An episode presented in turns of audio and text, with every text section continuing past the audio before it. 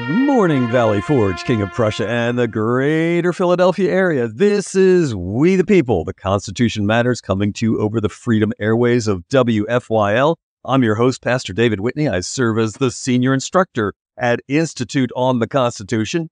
And with me this fine Friday morning after Turkey Day is uh, Phil Duffy, our constitutional instructor.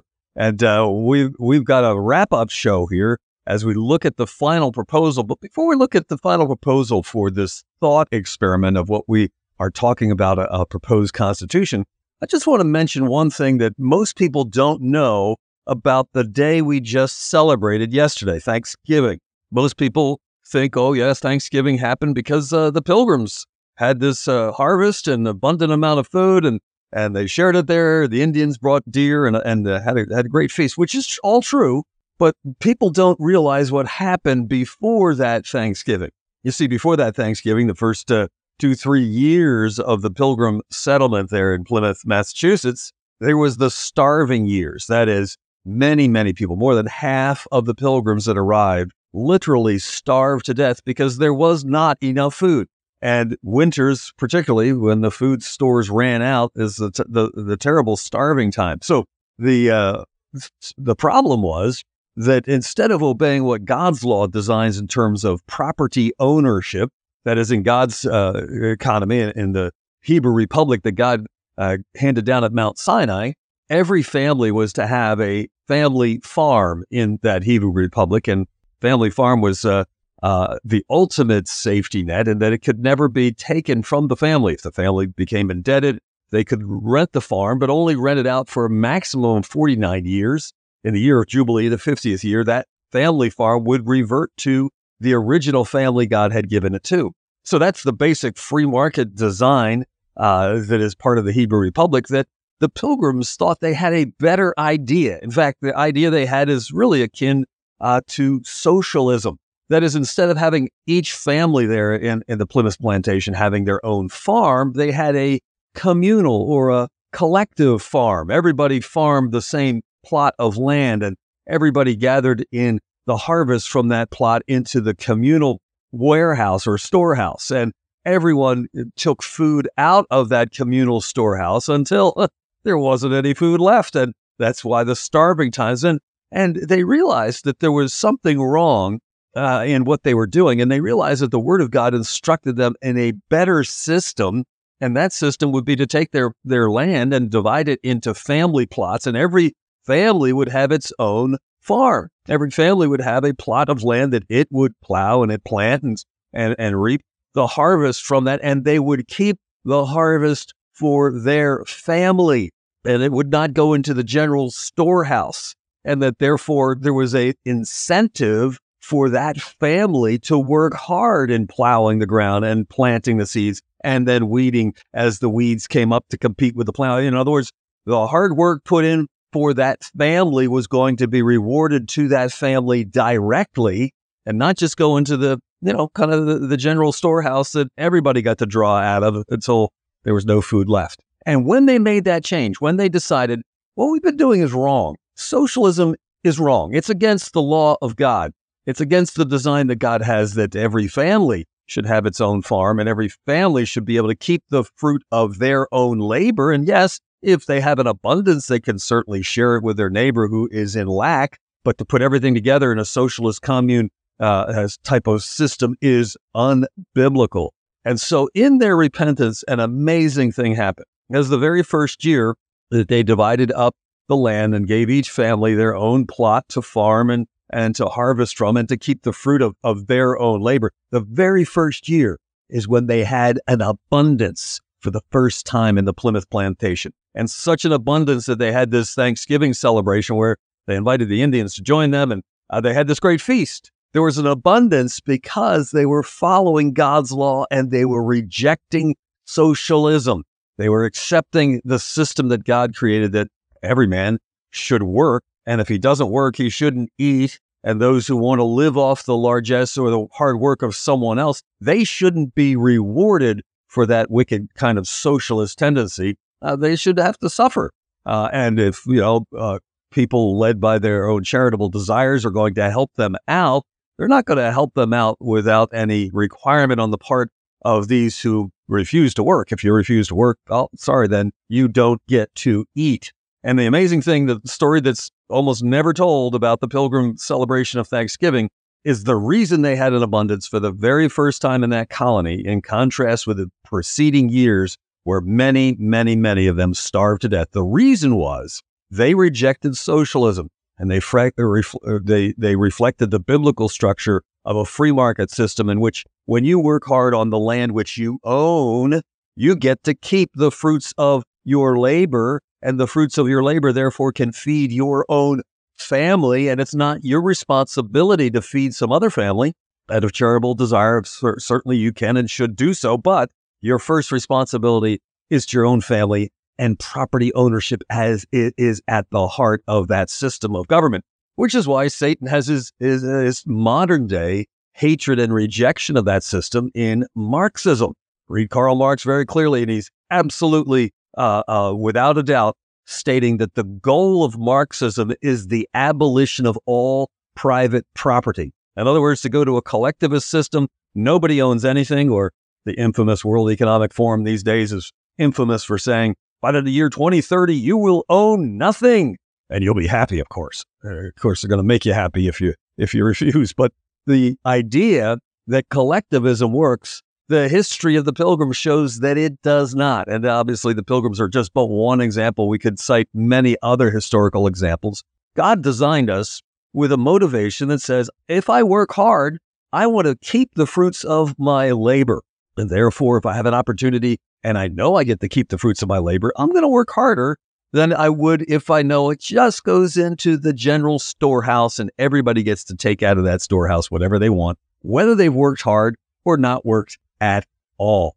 And that's the problem here in America today. We have swallowed the socialist lie, and that lie has promised us prosperity if we accept this idea that the government gets to take the majority or at least half of the fruits of our labor. And then the government gets to redistribute that to people who often refuse to work. You know, they want to sit on their fat derriere and collect the welfare check or uh, food stamps or all these other things that uh, the government offers to them, offering it by taking from those who produce and giving to those who are not producing.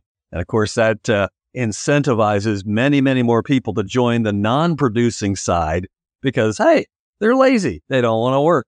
Uh, they, they want to enjoy the fruits of someone else's labor. And that's essentially what socialism, Marxism, and, and communism are all about.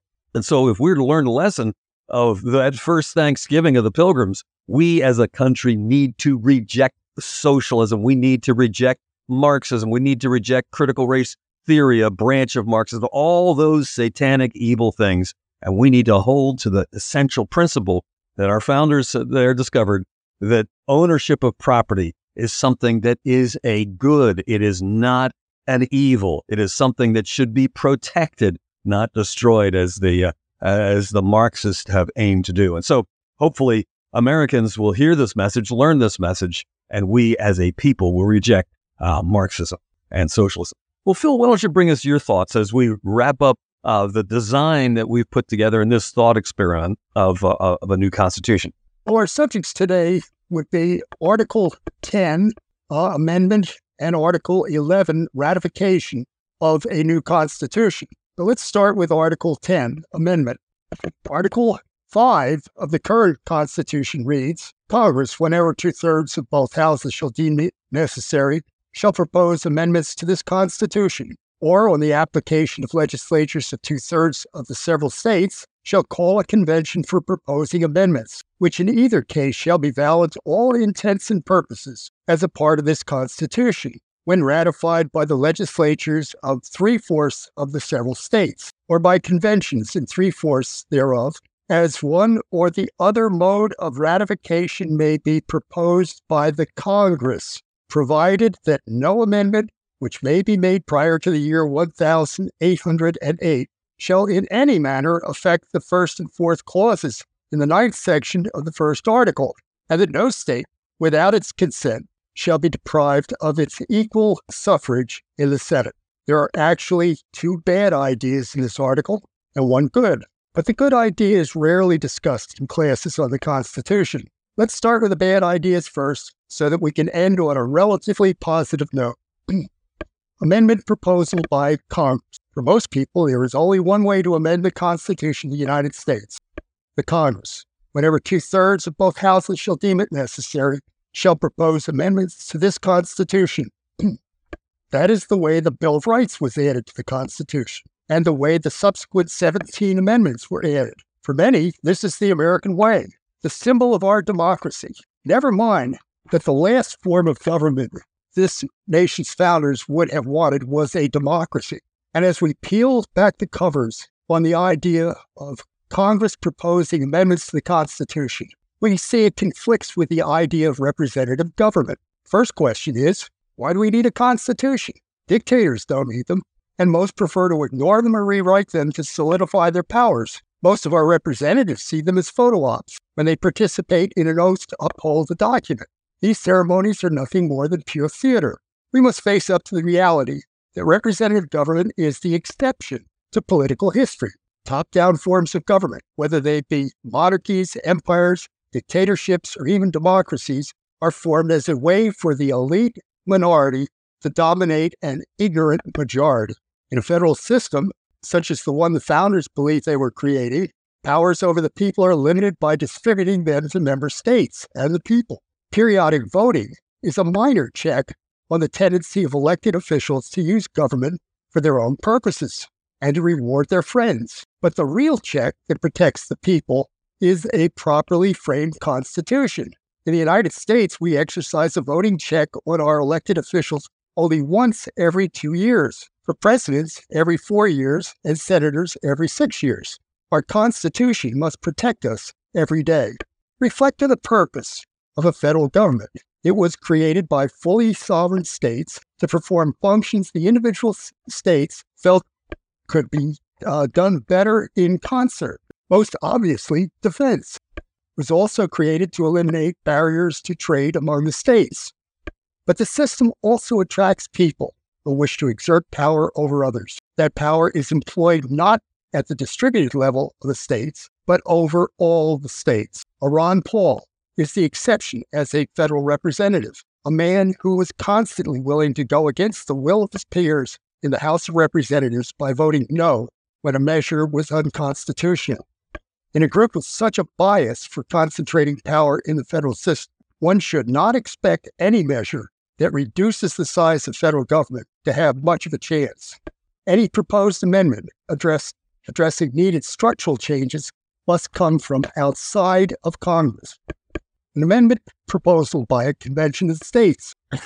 the second bad idea concerning amendment proposal is that on the application of legislature's two thirds of the several states shall call a convention for proposing amendments. That convention may propose amendments, but to what body do the states apply? To Congress? Weren't the states supposed to be sovereign? Didn't they contract among themselves to create the federation? Who is the master? And who is the servant in the situation? Now, here's the good idea equal state suffrage in the Senate. The statement rarely gets any attention when the Constitution is analyzed. According to the original Constitution, the state legislature's controlled Senate was always to have a check on the popularly elected House of Representatives. Unfortunately, the 17th Amendment partially neutered the concept by also making the Senate a popularly elected House of Congress. Now, the sixth term of office works against government by the people since it creates a group of representatives who are less sensitive to recall by the people. Whereas representatives in the House of Representatives have representation ratios of approximately 750,000 to 1, senators have a representative ratios of from 39 million to 1 in the case of California to 581,000 to 1 in the case of Wyoming. Reaching that many people in a campaign is impossible making senatorial candidates particularly vulnerable to special interest campaign funding. There's a second limitation one that's basically a good idea in Article 5 of the current Constitution. There's nothing in the language of that article that blocks proposed amendments that would modify the powers given to either House in the original Constitution. The Senate's powers could be shorn such that it becomes an ineffective check on the House. Worse, the Senate's powers could be augmented while the House, House's powers are shorn, making the House an ineffective check on the Senate. The good idea still has merit, however. When generalized, in a properly framed Constitution, there should be limitations on what parts of the Constitution are amendable. Some of these should be in the Constitution, but limits should also be specified by the Council of States whenever a convention of states is called. This should prevent a runaway convention, such as occurred in 1787 when the current Constitution was created. So here's the underlying problem constitutional ignorance. No matter how well the process of amending a Constitution is described, if the citizenry is constitutionally ignorant, the newly formed government will ultimately become tyrannical. This creates an unfortunate which comes first, the chicken or the egg situation. Ideally, only constitutionally informed citizens would vote, but no objective test can be created in the current contentious political environment. The Council of States is in the best position to describe such a test, uh, but it comes into existence only after the ratification of a new constitution. Just considering a new constitution, however, would be a strong incentive for the citizenry to finally learn the current constitution and its underlying principles of governance. Once a new co- government has been formed under a new constitution with a new awareness of constitutional principles in the citizenry, it should be possible to create an objective test to qualify voting citizens. Perhaps some of this can be explored during the transition period to a new constitution. The basic challenge is that there are two distinctive views of the Constitution. The first, the Constitution is a living document. This is the view originally associated with Woodrow Wilson and the progressive movement.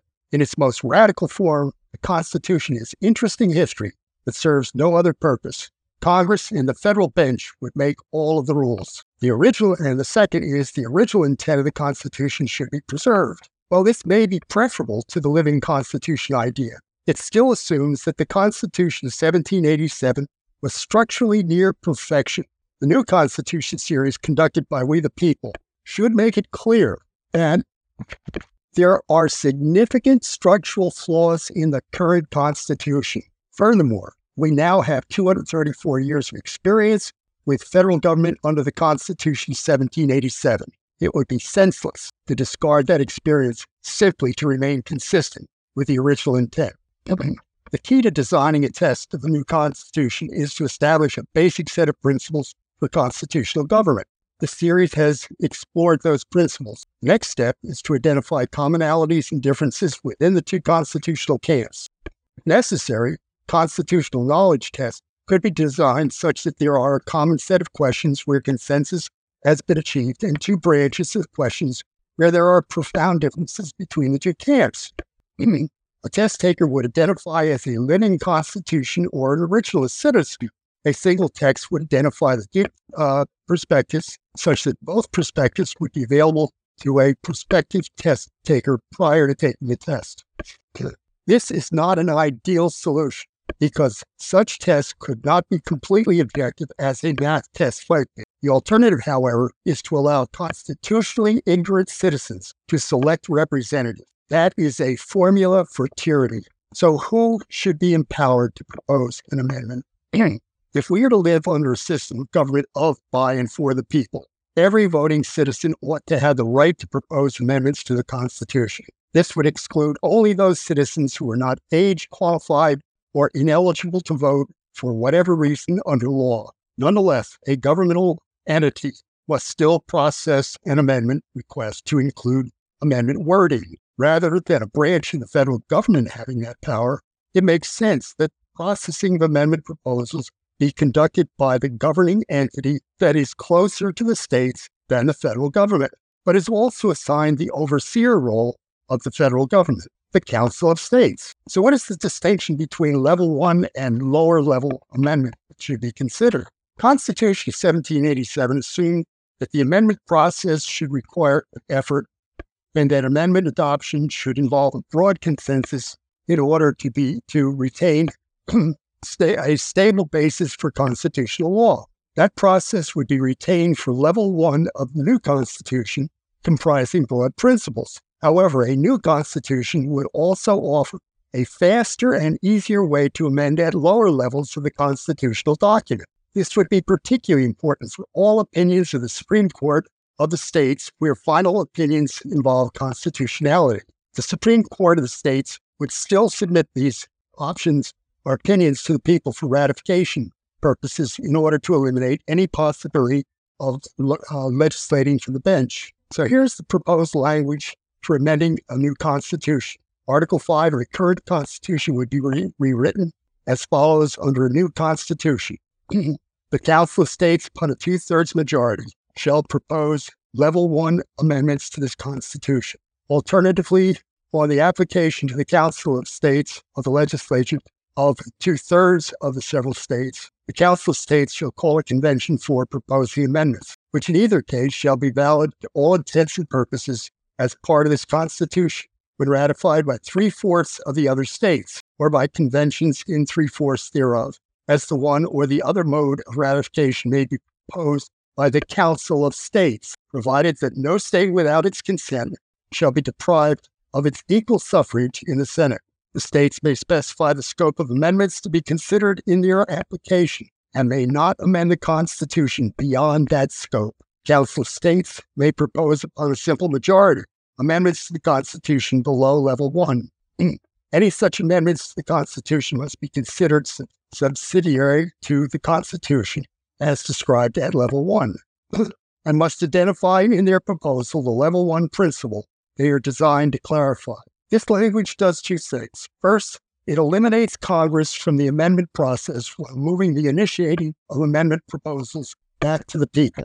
And two, it provides a streamlined mechanism for adding clarification language to the broad principles described at level one of a new constitution. This is a significant change that is aimed at eliminating legislating from the bench.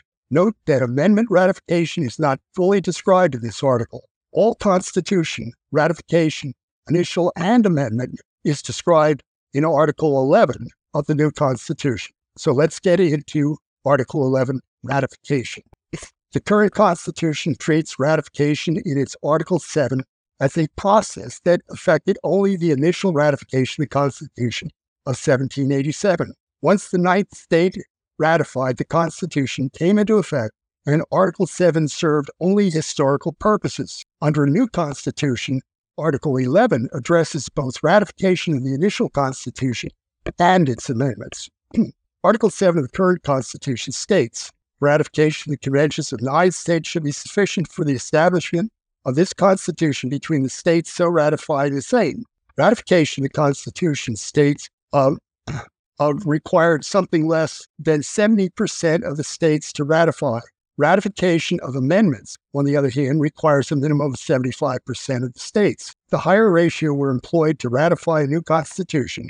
38 states would be required to bring a new constitution into existence. Conversely, 13 states could block the new constitution. If the lower ratio were used, 70%, 35 states would be required to ratify, and 16 states could block. Since 70% is consistent with the current constitution, and three states could make a difference, it's reasonable to use the 70% ratification rule to bring a new constitution into existence. At this point, reservations are likely to be raised. Most people can identify 16 states that would refuse to ratify a new constitution, as described in the series. First, recall that we are conducting a thought experiment. Series is not designed to provoke, uh, the, the series is designed to provoke people into a deeper thinking about the Constitution, not to serve as the foundation document for a political movement. It pays little attention to current political realities. Could it serve a real purpose in the future? only if economic, social, and educational realities change significantly. Is that possible, or will they remain as they have for the past quarter of a century? In the economic financial sphere alone, a crisis appears to be around the corner. Interest payments on U.S. borrowing will soon be over a trillion dollars a year. The third of the three bond rating agencies has already signaled that U.S. bonds will be downgraded unless government borrowing is reduced. The other two agencies have already downgraded U.S. debt. That means the minimum cost of money that has been borrowed in the past is coming to an end, and the cost of money to the U.S. government will increase. Already, foreign governments are taking steps to abandon the U.S. dollar as the world's reserve currency, which will further add to the cost of borrowing. The green movement, to which the federal government is deeply committed, is unsustainable. The COVID 19 control program that assumed governments had the wisdom to protect citizens against new viral, uh, viral pathogens is being revealed as a colossal hoax that allowed governments and the medical establishment to conduct unethical human experimentation that makes the Nazi doctor efforts appear like a Sunday school picnic by comparison.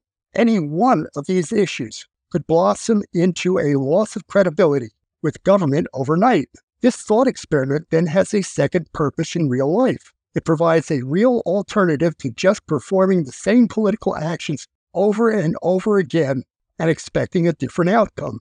To be practical instruments for governance, constitutions and their amendments should not be ratified by state legislatures and state conventions, which invite special political interests. They should be ratified by the people directly through special elections. Based upon these principles, Article 9, uh, Article 11, I should say, is rewritten to say the ratification by the people of 70% of the states in special elections shall be sufficient for the establishment of this Constitution among the states, so ratifying the same. Likewise, ratification of level one amendments to the Constitution are required as for the adoption of the original Constitution.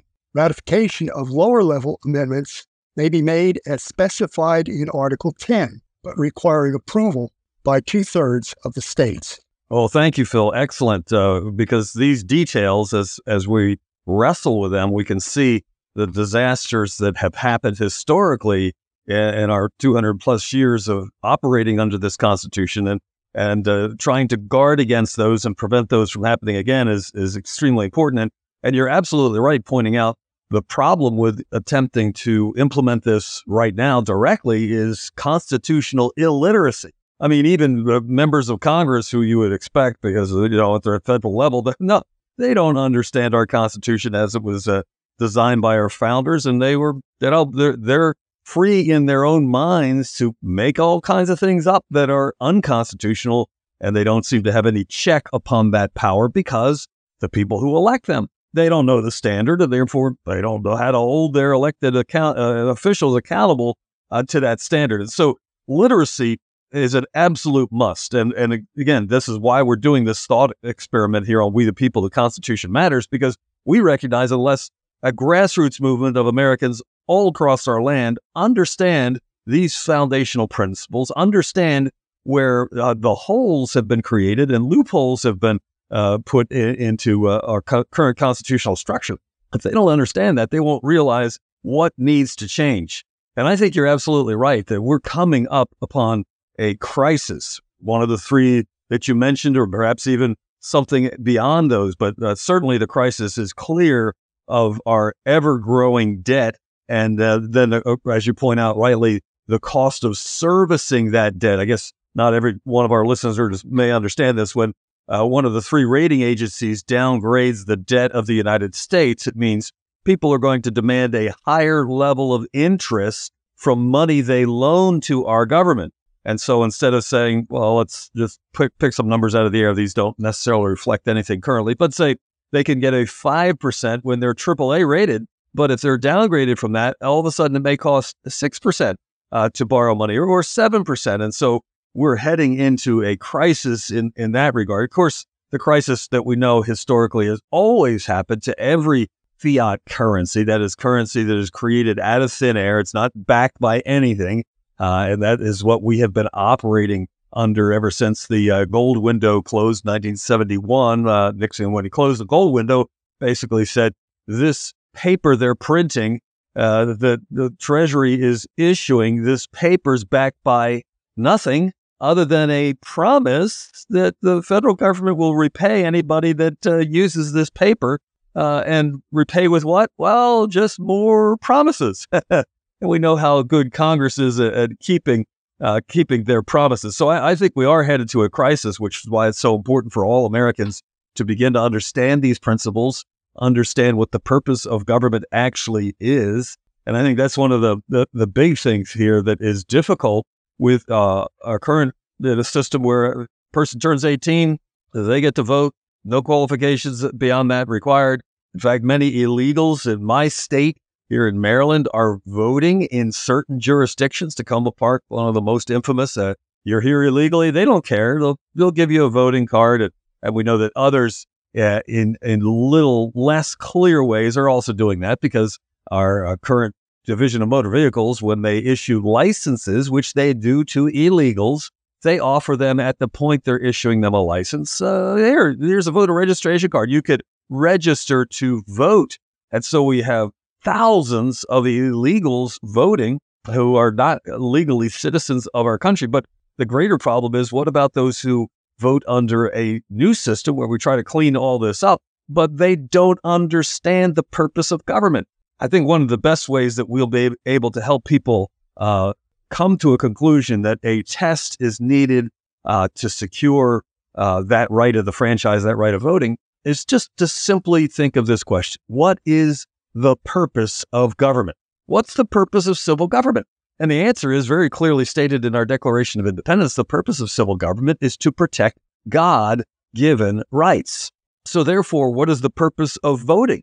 The purpose of voting is to select individuals who will work in the civil government to protect our God given rights. But what if you have somebody who enters the voting booth and their purpose in their mind of what they want for the government is not to protect God given rights? Their desire is to steal using the government as the agent of theft to steal from their neighbor and put it into their own pocket.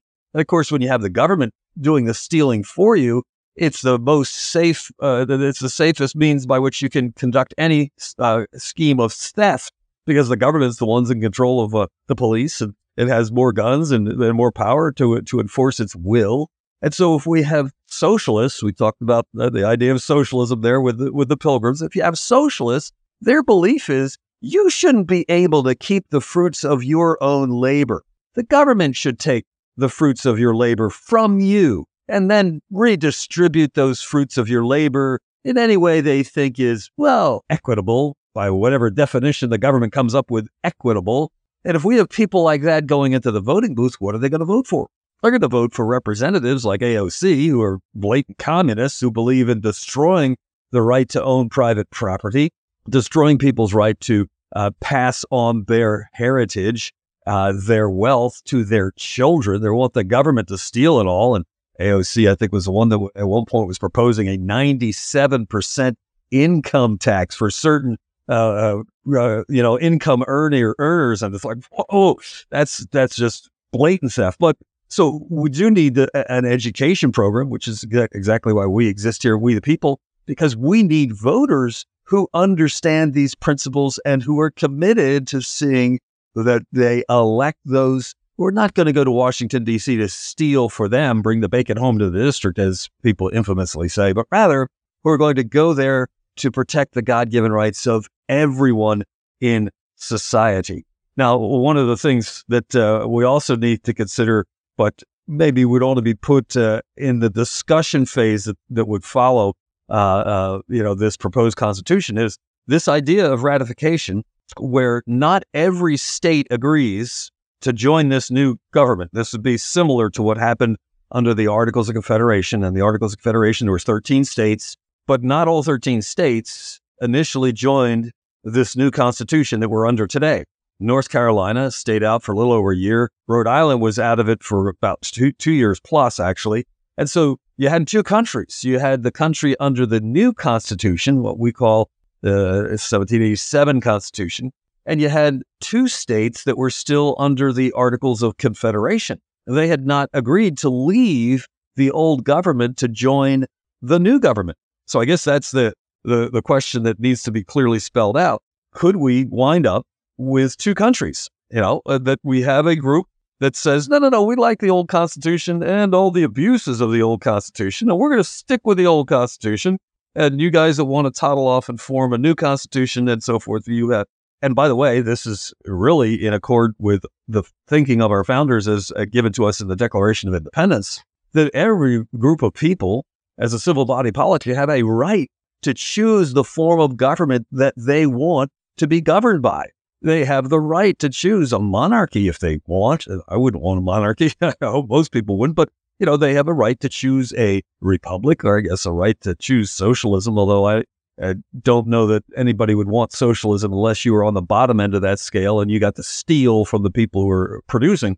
Uh, but we could wind up with two countries. And we need to, you know, have that clearly in people's thinking that if, if we were to move to this step uh, in, in creating a new constitution and allowing states to choose if, uh, if the, the percentage, 70%, choose yes, we want this new constitution that's going to do a better job of protecting our God given rights than the 1787 constitution. Uh, that is very good. And the thing that I like about the proposal that we're uh, developing here is that it would further limit the federal government. We need the federal government to do less and less, to be less involved in our lives, to have less powers than it currently does, to be very, very limited. And, and indeed, more of those powers should be shifted to the state governments. But again, we don't want state governments with unlimited powers. Rather, we want powers as local to the people as possible. So at the county level or the town or township level, because when you have the powers at that local level, you have far greater ability on the part of the people, the electorate, to control what happens uh, in the, their local body politics. So in their county or in their town or township. Uh, and so the power kept at the local level uh, ensures that the people's God given rights are going to be uh, better uh, protected by that. And so these, I, I just love these great ideas, and, and, also the idea that there needs to be identified certain parts of the new Constitution that cannot be amended. You know, things such as the Second Amendment, for example. It should be very clear that your God given right to keep and bear arms can never be infringed in this part of the Constitution, can never be amended. Likewise with the First Amendment, and I would include uh, really all 10 amendments in my view. the first 10 amendments, the Bill of Rights, these should be things that cannot be altered. Uh, they are secure because they are part of the Creator's design for our liberty, for our freedom. And if we don't preserve them, then again, we certainly won't preserve liberty. Your thoughts, Phil? well, let me uh, unmute here a bit and see if I can get into that the time allowed. Uh, first, the financial crisis. I think we're seeing the end of the so called modern monetary uh, theory, which got quite a distribution and a lot of people bought into it. And it was proclaimed by a professor in the New York, so called New York higher education system uh, the underlying idea is like giving the family's credit card to a teenager and inviting the teenager to spend on whatever the teenager wants. Now, how many people, how many family members having responsibility for their their family finances would buy that idea? Amazingly, very few. Yeah, amazingly, as soon as it comes to you know the overall population, all of that is forgotten. So, uh, we are in agreement that uh, if two countries are created, that's unfortunate, uh, but it is the choice of the people of those two countries, and we should respect it. We should not be coercing, uh, you know, we should not be coercing those countries because they're outside of the uh, the new constitution. If they wish to join and see the benefits later, that's a wonderful way to bring everybody together. But uh, to continue the mistakes of the past, uh, no, that is not an acceptable solution in this case. Better to have two countries than uh, one that is so completely fractured that it is a non country in, in reality. And picture the fact that when uh, the United States came into being under the Constitution of 1787, we had two states that held out Rhode Island and North Carolina. They were physically about as physically separated as you could be. So, yes, we can tolerate that situation if a California decides to go in one direction and an Iowa in another. Um, I also agree with your comments about uh, the 10 amendments not being uh, amendable. Uh, they, if, if the Constitution had been written correctly and the Anti Federalists were, were on top of this, that would have been in the Constitution itself. If the uh, if the Constitutionalists had followed the, the Pennsylvania model, where, and I think a lot of the states have, have fallen into this pattern, by the way. So I don't, don't want to elevate Pennsylvania above the others. But if we follow the Pennsylvania model, which is that becomes Article 1 in a Constitution, as it has been emphasized in this series, that it is the first article and it is, it is not uh, it is not susceptible to amendment. Amen. And you know, one of the things that uh, is a is a problem when we look at, at our current composition of, of these United States of America is that so many people don't understand even the basics about uh, the Constitution. So there needs to be a, a massive education effort. And another problem that, occurs to me is we have a lot of people here in the country currently that are here illegally. Uh, and uh, hmm, how to deal with that whole issue is is a, a big conundrum as well. But in addition to that, there's a, a lack of unity in America because we don't have a, a, a, a belief system about what the purpose of government is. Sadly, many, many people who are coming to the shores of America, not all, but many people coming to the shores of America today, particularly those coming illegally, are coming because they see they can get a welfare check here. You know, they can get free health care, they can get uh, food stamps, they can get free housing. In fact, the Biden administration has given people thousands of dollars, enticing them to come here. So uh, the kind of uh, immigrants that are coming today are extremely different than immigrants, uh, you know, of latter, uh, you know, 100 years ago or so, where they were coming because they were coming for a better life. But the better life they were coming for was not something that was going to be handed to them on a silver platter. No, no, no. It was something that was going to re- require a lot of hard work on their part. Uh, they recognized that they would come in at the lowest end, probably of the labor pool. Uh, if they uh, really works hard, they might be able to obtain uh, enough money to buy a farm or, or buy a home. And uh, anyway, but they realized that it was going to be better for their children than it was for them and their grandchildren even better. Uh, but they came with a work ethic. They realized hard work was what it was going to take. And they realized that our country offered the land of opportunity, not the land of the welfare check, but the land of opportunity. Well, sadly, the, not only the Biden administration, some other administrations have clearly projected a message worldwide come here for the freebies, you know, come here for the welfare check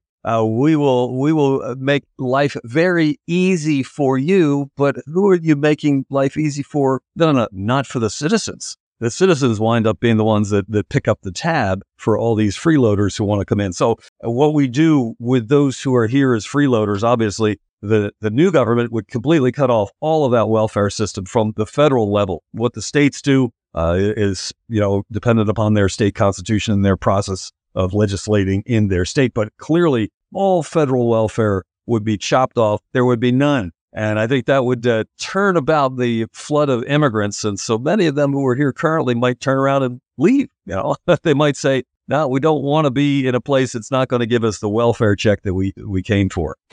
Yeah. Um, first, illegal. Uh, I agree. Cut it off. That's unfortunate because some people may have been um, enticed into taking the illegal route and uh, we've heard the stories about what these people endure. It's just amazing. But there is a legal process which is safer, but just unbelievably bureaucratic and um, perhaps not just as well. But we have to cut it off at some point. That will leave you with a group of illegals who are resident in the United States. We have to look at this group and analyze them very closely and break them into, let us say, at least two camps. Those that should obviously be expelled, and those who have a, a reasonable path towards full citizenship. Those, the second group, are those that we want to welcome and we want to, to help along that path.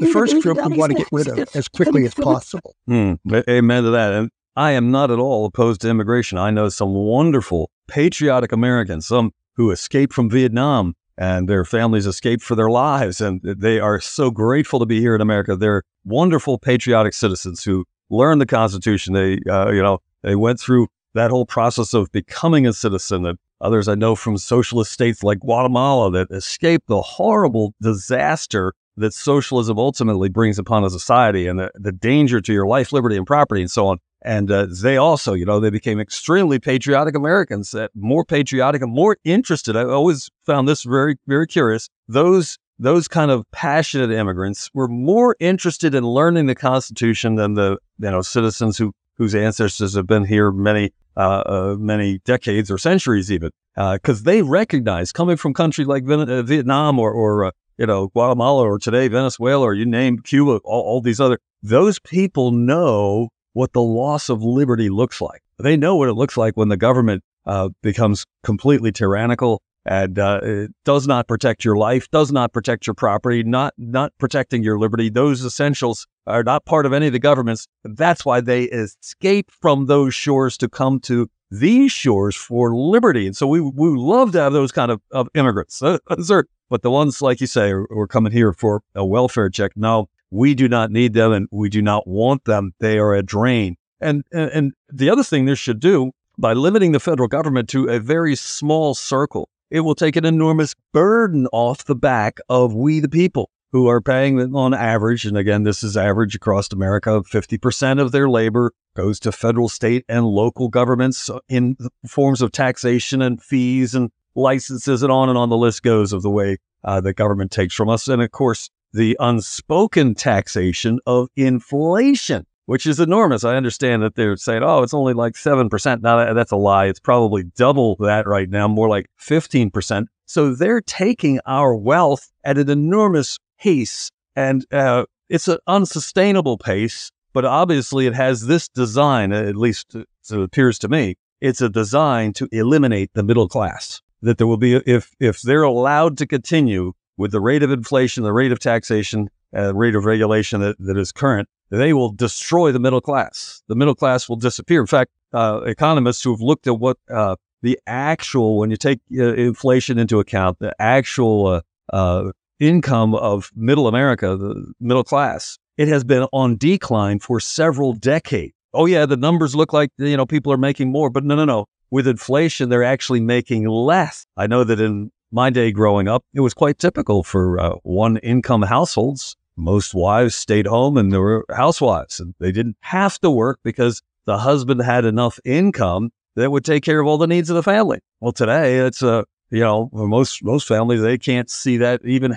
being possible that you don't have two income earners. What happened between that day of the 1950s and 60s and today? Inflation has eaten away, and taxation and regulation have eaten away at the liberty of America and have contracted the middle class and continue to contract it. With the, we can see the goal of basically pushing everyone into poverty and the, and the poor becoming dependent upon the social welfare system that is in control of the government, and then the extremely wealthy, the the elite, the well-to-do, the billionaires, and so forth, they continue to get richer and richer. And and by the way, we saw this in in COVID, the tragedy of 2020. All these mom and pop businesses were driven out, out of business. But oh, Walmart was allowed to stay open and Amazon was just exploding in wealth. And the wealthy became wealthier and the middle class got crunched and and and many of them destroyed and, and out of business. You know, I knew some restaurants that have been around for 50 years, but COVID destroyed them. You know, they didn't have any customers for too long, and, and it wasn't even possible to reopen once uh,